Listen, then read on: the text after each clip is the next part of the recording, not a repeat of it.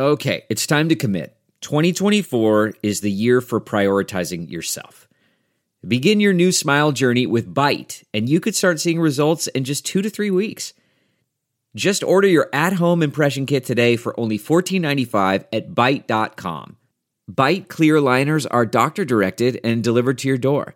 Treatment costs thousands less than braces, plus, they offer financing options, accept eligible insurance, and you could pay with your HSA, FSA.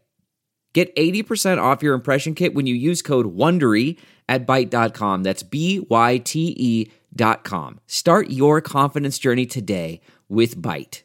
Delve into the shadows of the mind with Sleeping Dogs, a gripping murder mystery starring Academy Award winner Russell Crowe. Now available on digital. Crowe portrays an ex homicide detective unraveling a brutal murder he can't recall.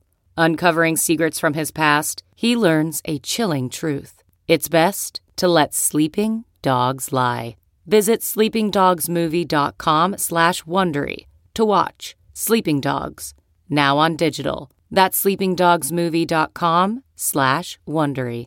CarMax is putting peace of mind back in car shopping by putting you in the driver's seat to find a ride that's right for you. Because at CarMax, we believe you shouldn't just settle for a car you should love your car. That's why every car we sell is CarMax certified quality so you can be sure with upfront pricing that's the same for every customer. So don't settle. Find love at first drive and start shopping now at CarMax.com. CarMax, the way car buying should be. From the Jill Schwartz Memorial Library in the wilds of Connecticut, this is Obscure, the podcast in which I read Jude the Obscure out loud and comment on it as I go. I'm conducting an experiment right now. I am lying supine on my reading throne. My head is against the arm of the throne, my back against the cushions, my feet and legs arrayed before me. And it's because it's later in the day that I normally record, and I'm a little bit sleepy. But tomorrow, I go to Las Vegas and I don't want to take all my stuff with me. So I thought, well, let me record before I go. So that's what I'm doing, but I'm doing it sort of half assed, which is to say, I'm laying down while, while, while I do it. And I don't know, maybe it'll, maybe it'll impart a whole new energy, a different energy, uh, maybe a better energy. This is the thing with experiments. You conduct them when you don't know what the outcome is going to be. One of the things that always drove me crazy in science class when I was in high school is that you'd have to do these experiments, like in biology and chemistry, but the outcome was already known. So I was always like, well, why don't you just tell me what happens when I combine these chemicals? Why do I have to do it? You already know. So it wasn't an experiment in any true sense of the word. It was replicating an experiment that had been conducted probably millions and millions of times previously. So I had no interest in that. But this, this experiment of laying down on the throne while reading Jude the Obscure out loud and comment commenting on it as one goes, to my knowledge, has never been done before. This is truly an experiment in the purest sense of the word. And Jude is about to conduct his own experiment. He has written to Sue Bridehead and he has said to her, Hey, you know, uh, or she wrote to him and she said, You know, you can't love me anymore. And I was like, Go, you go, girl. And then she wrote back and she's like, Yeah, on second, on second thought, I guess you can love me. And Jude's like, Oh, great that then that's what I'll do. I'll just continue to pine after you, even though I know it can never be. He, and, and, like I said last time, he's such a wet noodle, and it drives me crazy because I would be exactly the same. I have been that wet noodle as a young man countless times, countless times, pining after gals who would have nothing to do with me. And who can blame them? Who wants to love a wet noodle? So he's written to her and he said, Hey, I'm going to come by uh, some Sunday. And then she didn't respond. And he's like, Oh, I'm freaking out because she didn't write back. And so the last thing was he goes, in a feverish state of anxiety about her, he sent off three brief lines stating that he was coming the following day for he felt sure something had happened. And, and I said, Oh, bullshit. Jude, bullshit. Nothing has happened. You know, nothing has happened. You just want to see her because you're freaking out. Yeah, something happened to you, dude. She said, Yeah, go ahead and love me. Go ahead and pine after me, you wet noodle. And being the wet noodle that he is, he's like, Yeah, that's what I'll do. And then she didn't write back. And he's like, Oh, oh heavens, I have to go see what's up. So now we're continuing the book. His first and natural thought had been that she was ill from her immersion meaning like when when she crossed the river and got the chills in his house and they had that long night talking and all that. And, but it soon occurred to him that somebody would have written for her in such a case. Conjectures were put in end to by his arrival at the village schoolhouse near shaston on the bright morning of sunday between 11 and 12 o'clock when the parish was as vacant as a desert most of the inhabitants having gathered inside the church, whence their voices could occasionally be heard in unison. A little girl opened the door. Miss Bridehead is upstairs, she said, and will you please walk up to her? Is she ill? asked Jude hastily. Only a little, not very. Oh, so she is ill. So he wasn't crazy after all but only a little. So maybe she has the sniffles or a little hay fever. Jude entered and ascended. On reaching the landing, a voice told him which way to turn, the voice of Sue calling his name.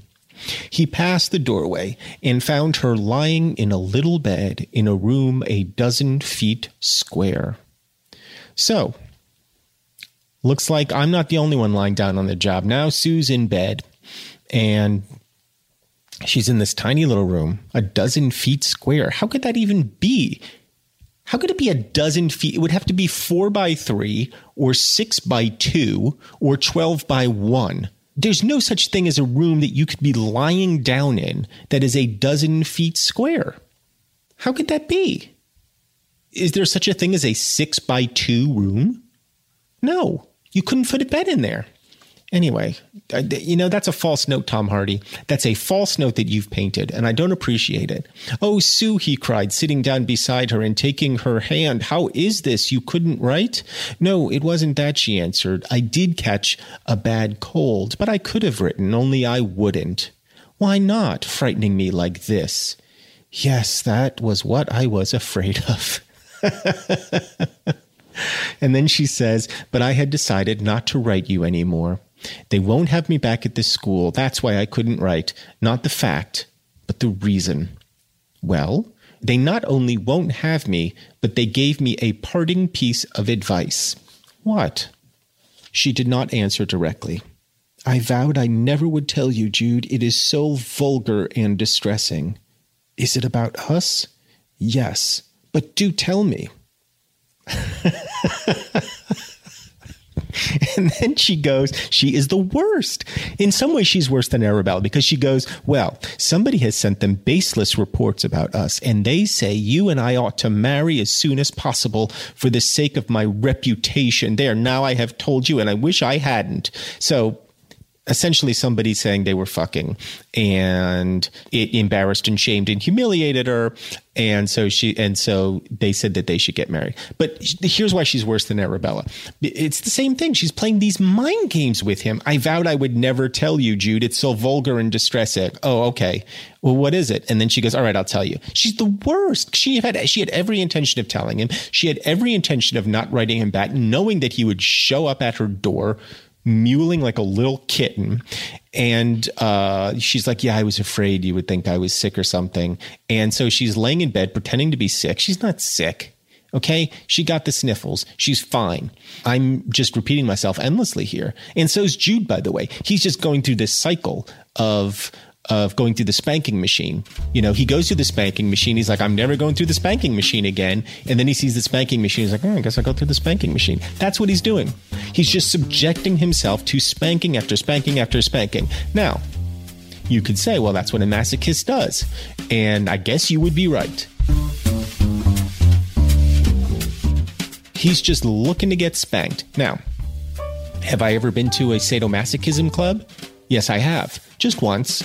It was with I, I think this person has talked about it, but just in case they haven't, it was with somebody who was fairly well known at the time, and actually is kind of well known now, but for an entirely different reason. It was a lady, and we were not dating, uh, but we were pals, and so she said we should go to uh, this S&M club. And I was like, yeah, I'm young and hip. And we went to the S&M club. And so we showed up and she she was famous at the time. Not like super famous, but a little bit famous.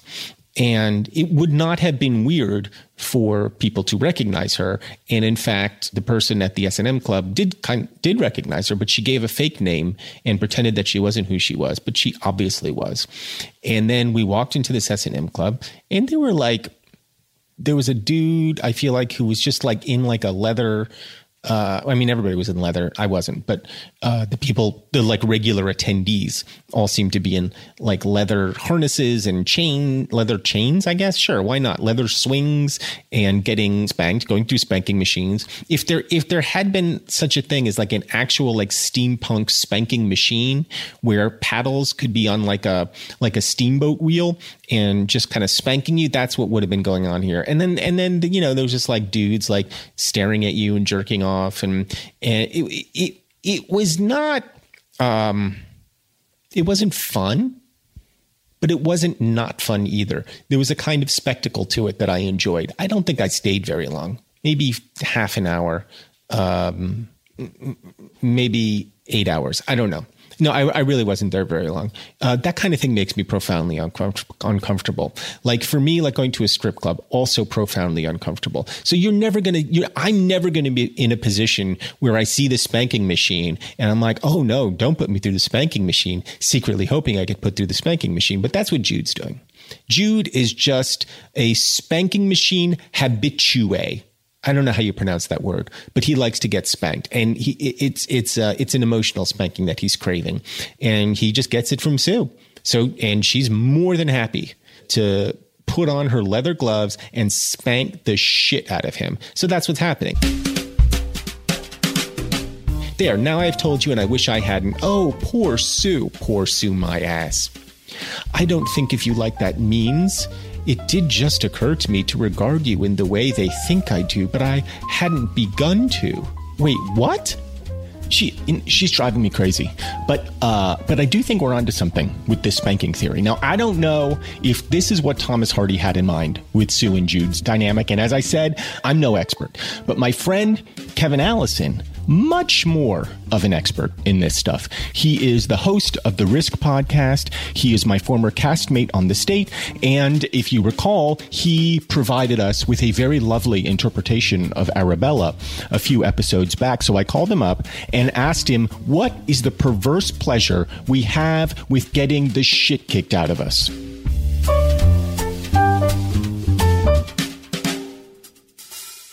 Well, I mean, there's there's a spectrum of different ways that people relate to this kinky kind of stuff. You know, some people are more into that emotional sort. Like, for example, if someone calls me a faggot or tries to humiliate me, you know, like treats me like lesser than in the way that they're behaving in a role play, doesn't work for me. I don't like, you know, feeling like I'm being emotionally beat up. Mm-hmm. Um, but kicking me in the balls,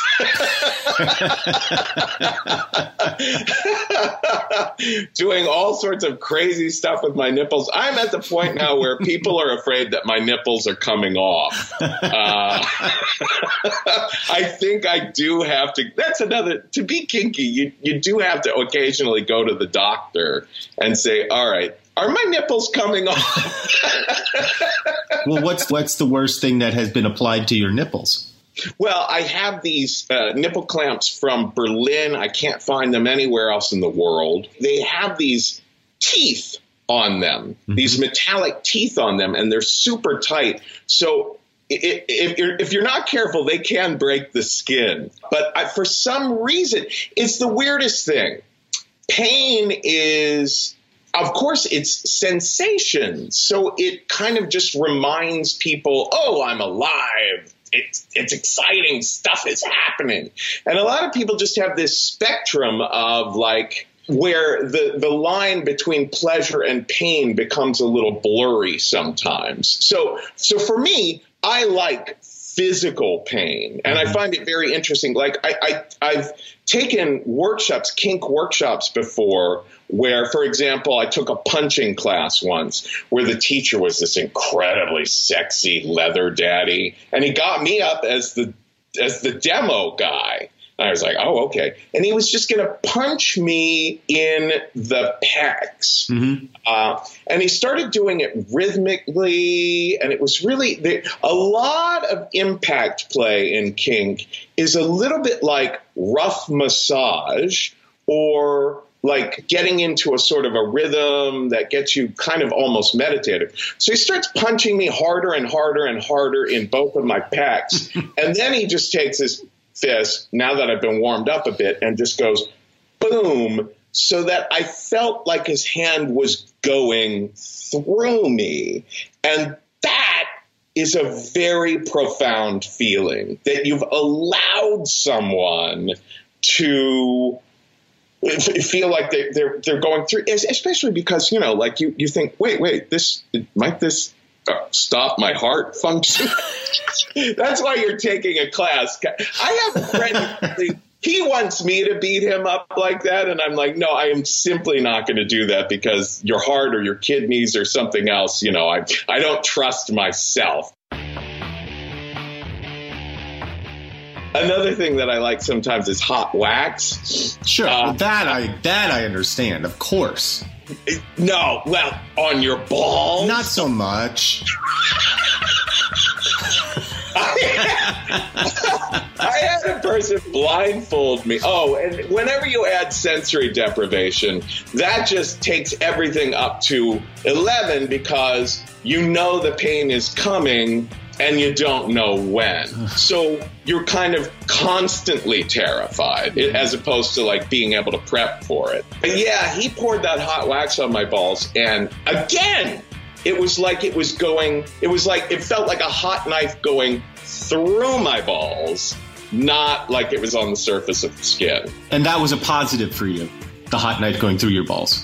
I don't know why it is that I like that really stingy sort of sensation, but I do. Now, of course, I scream like a little girl, which is so it's very problematic to play with me. Uh, have to have a gag or bind me to things because I will likely, you know, punch you in the face by accident or scream so that your landlord calls the police. Uh huh. So yeah, it sounds like what's going on in Jude is more of an emotional sort of thing. And that is territory that can be like when people play with uh, you know, like role play that gets into really clearly psychological stuff. We've had stories on Risk before where that can go really wrong. Mm-hmm. I mean, mm-hmm. obviously, obviously, someone can break their arm or whatever doing all the things. right. Physical. Or if somebody is prodding you, like you said, with an electric cattle prod or a police taser, that can also go wrong. Yeah, you could have a heart attack, I suppose. In fact my first day, I went to an all male kink camp for the first time a couple of years ago. And on the first day, someone was being taken away as I arrived. Uh-huh. You know, the EMTs were there to take so just important man. to acknowledge things can also go wrong on the physical side. Maybe yeah. even more likely than the emotional side. yeah.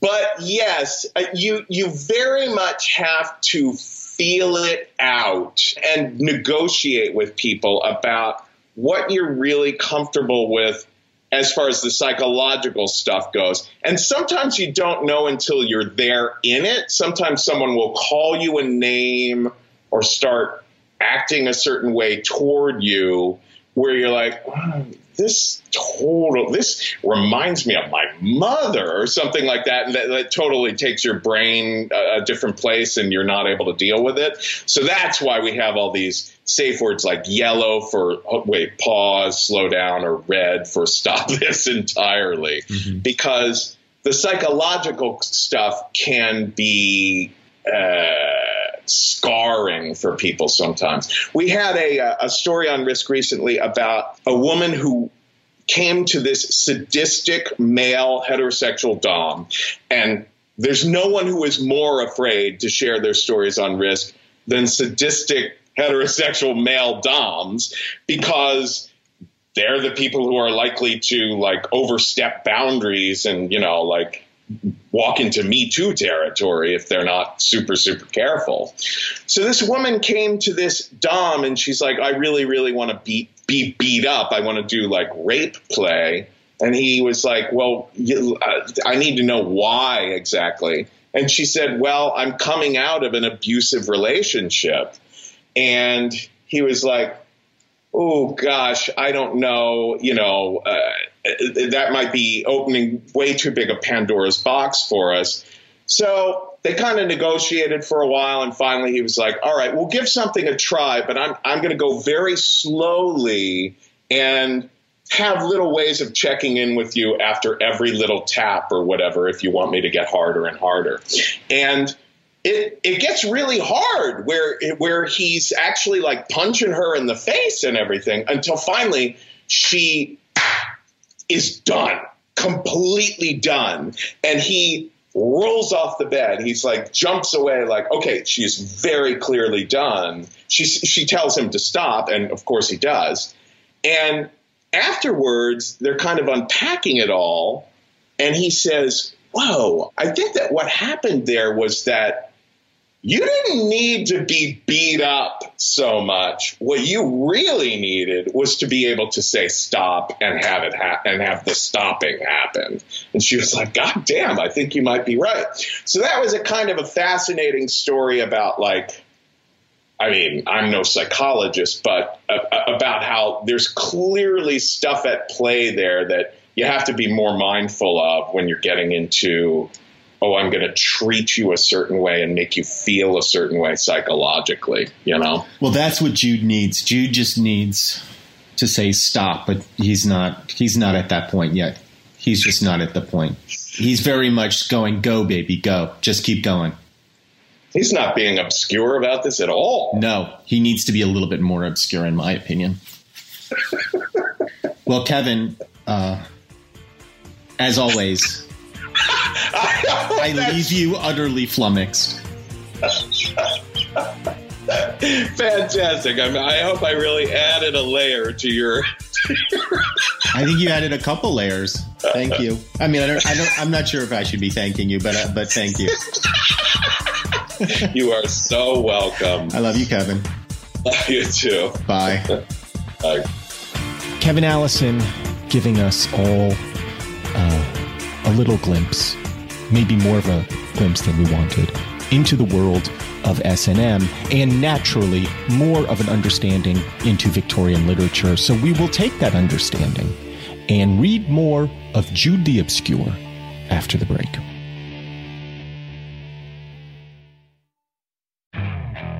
Okay, picture this. It's Friday afternoon when a thought hits you.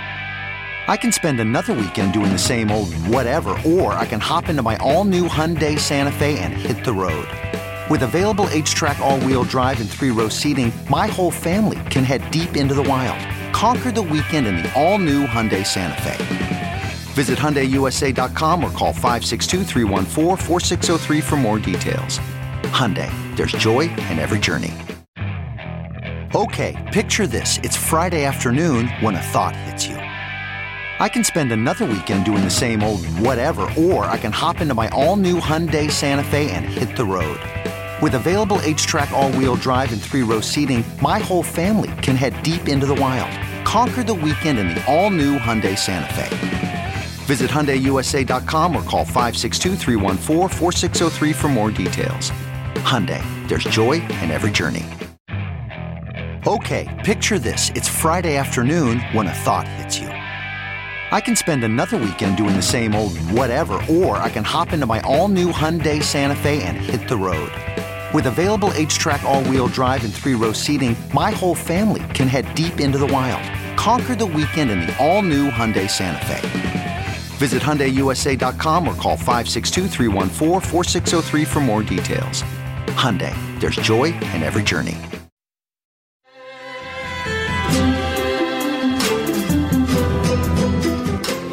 Welcome back to Obscure. And if you remember where we left off, Sue was explaining to Jude that she had never really thought about Jude in that way before, or uh, perhaps she just started to. I I don't understand. Who the hell knows? She says, I have recognized that the cousinship was merely nominal, okay, since we met as total strangers, but my marrying you, dear Jude, why, of course, if I had reckoned upon marrying you, I shouldn't have come to you so often, and I never supposed you thought of such a thing as marrying me till the other evening, when I began to fancy you did love me a little. Perhaps I ought not to have been so intimate with you. It is all my fault. Everything is my fault always.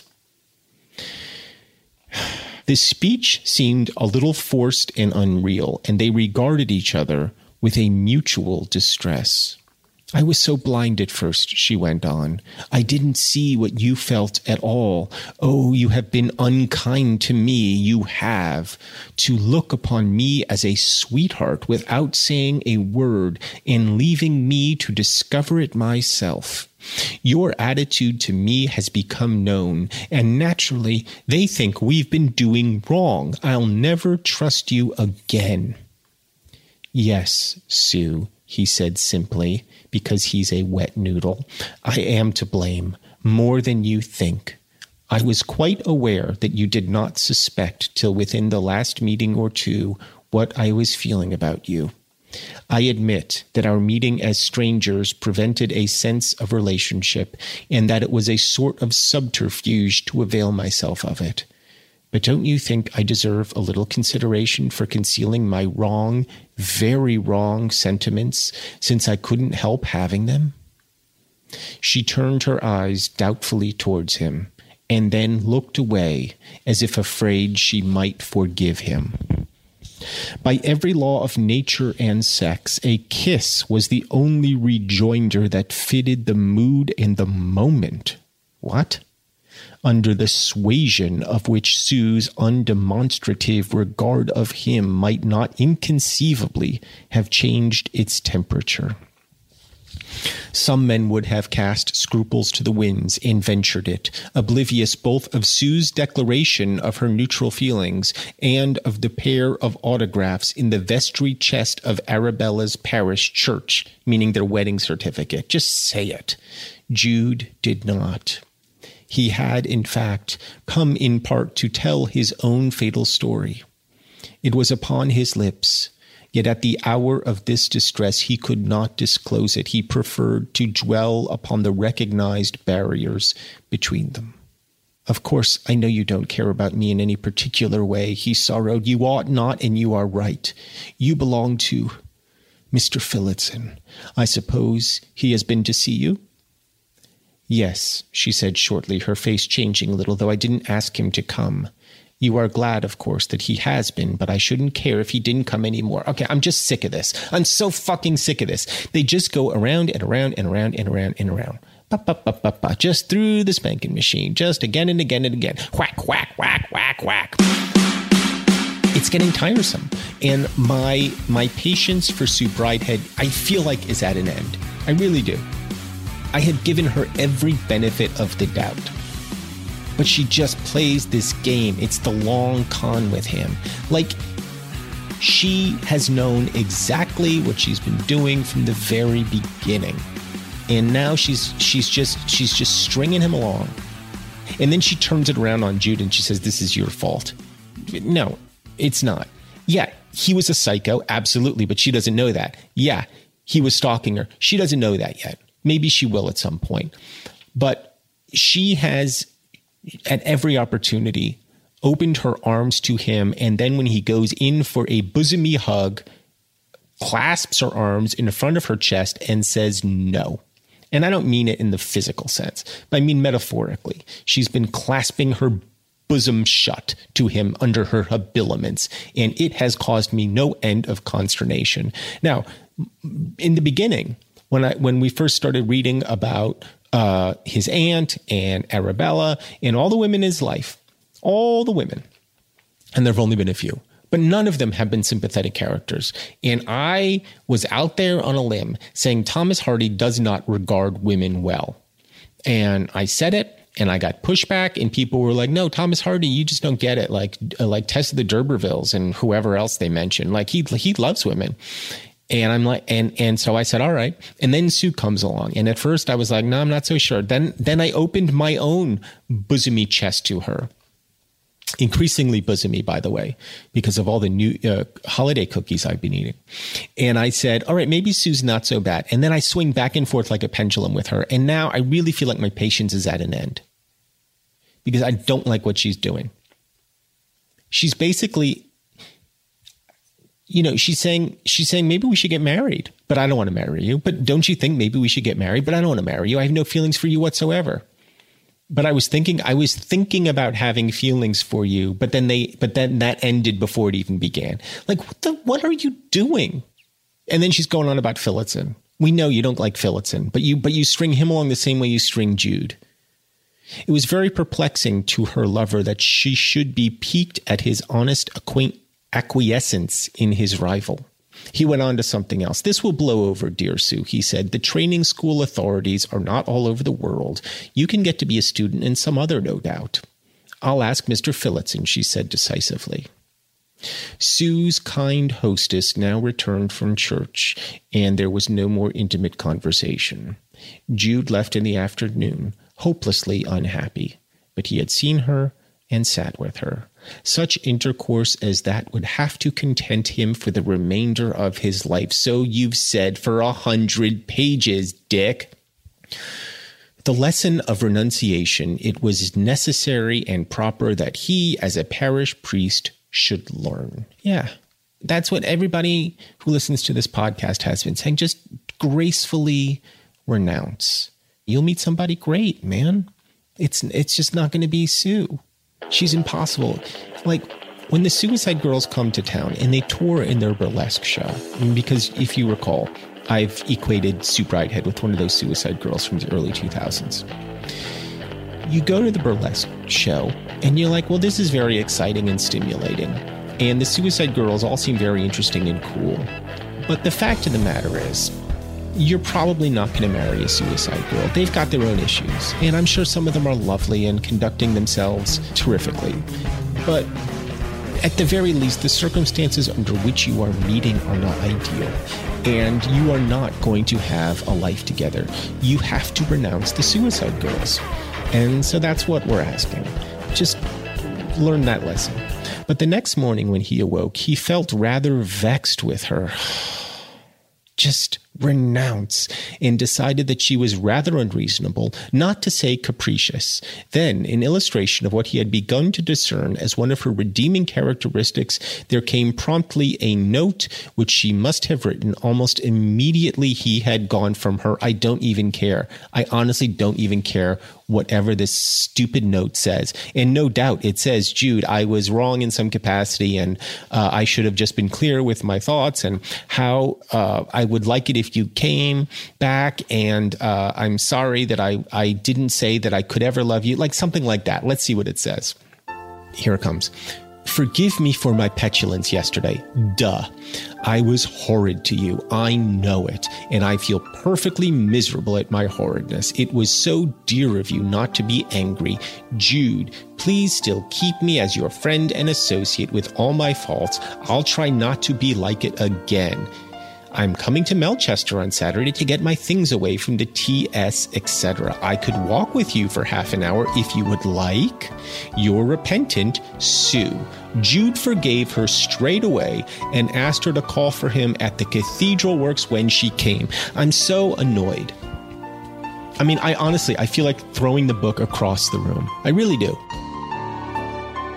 If I wasn't reading this for a podcast right now, the book would be in the fireplace. And because I used to be on television uh, and have a career, I do have a fireplace. I need a break. This is obscure.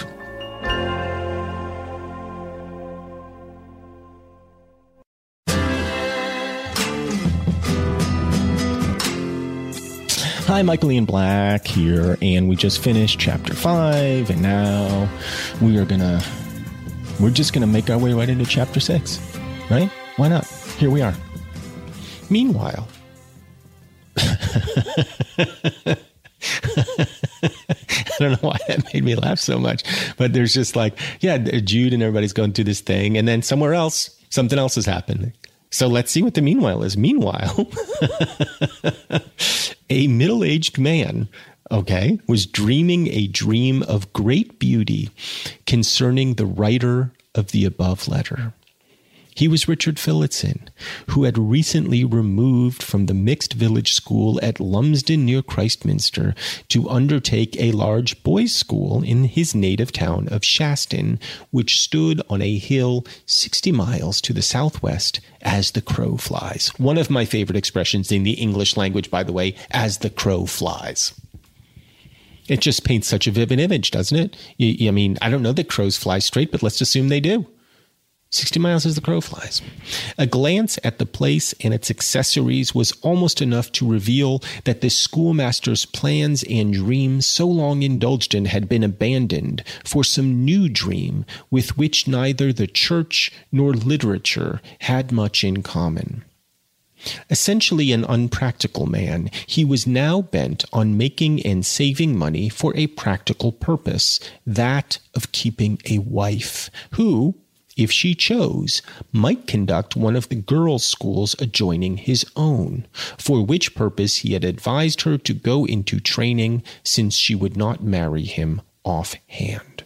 About the time that Jude was removing from Marygreen to Melchester, Melchester, and entering on adventures at the latter place with Sue, the schoolmaster was settling down in the new schoolhouse at Shaston all the furniture being fixed, the books shelved, and the nails driven. He had begun to sit in his parlor during the dark winter nights and reattempt some of his old studies, one branch of which had included Roman Britannic antiquities.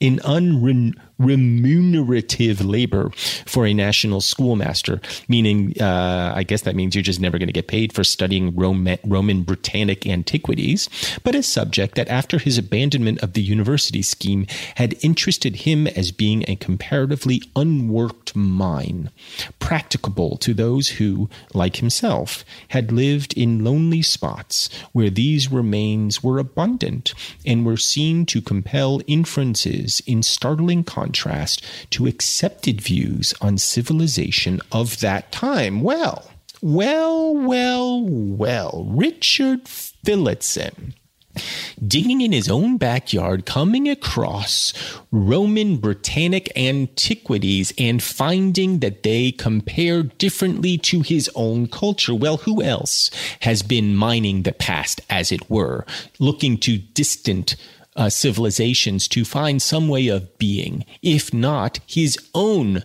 betrothed Sue Bridehead. And this is an interesting moment, chapter six in part the third, where we are now entering the mind and life of a third character, the third point in our love triangle, Mr. Phillotson. And Mr. Phillotson has now entered the fray in a totally new way. Uh, my son has now opened the door to the Jill Schwartz Memorial, Memorial Library and is looking at me somewhat askance, looking at me with a kind of, I don't know if it's a patronizing look on his face. His middle finger just went up. He's now essentially saying, fuck you, dad. And now what? Oh, it's dinner time. Oh, all right. Well, look, then let's close the episode. Guys, it's been it's been there's been a lot of irritation in the episode, uh, but now we're entering Mr. Phillotson's mind. He's uh, looking to the past to study antiquities. We know that Sue Bridehead is studying antiquities of a different sort. We know that Sue Bridehead has purchased a kind of replica antiquity, which her landlady stomped to the ground with the heel of her boot in disgust. And now we're going to get into Phillotson's mind a little bit. Phillotson, who I feel like has been scorned by Hardy to this point, uh, both literally, meaning like we don't really know much about him, but also in Sue and Jude's intercourse. Like they, they both kind of danced around the issue that Phillotson is kind of a nerd. And so uh, we're going to get to know the nerd and we're going to root for him. And that's what I'm looking. I'm just looking to root for somebody. So until next time, I wish all of you adieu.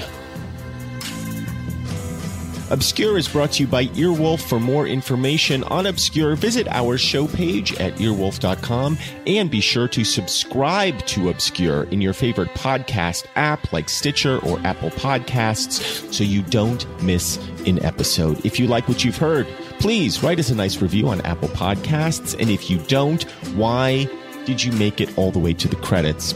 Obscure is produced by Jennifer Brennan, Mary Shimkin, and Robin Lynn, who also mixed and edited today's show with music composed by Craig Wedren. Special thanks to everyone at Earwolf, especially Chris Bannon, Colin Anderson, and the Earwolf engineer team of Brett Morris, Sam Kiefer, and Ryan Connor. If you would like information about sponsoring our show, email hello at midroll.com from the wilds of Connecticut.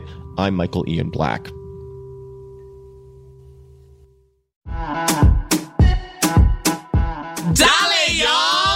This is Tony Rodriguez. This is Carlos Santos. This is Riza Licea. And this is Oscar Montoya. When our powers combine, we are Spanish Aquí Presents. We have a brand new podcast here on Earwolf bringing you the best of the best of lo mejor of the Latinx comedy.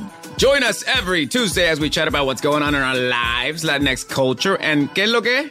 Lo que nos está picando. Lo que te pica. Don't worry, we'll tell you what that means if you listen. We'll also be joined by a new guest every single week. We'll get to know a little bit more about their lives. Every single week. Uh-huh. And then we'll make them sit back and watch us improvise their lives right back to them. Improvisation. Spanish Aquí Presents premieres July 16th. Subscribe now in Stitcher, Apple Podcasts, or wherever you listen. O donde sea. Spanish Aquí Presents.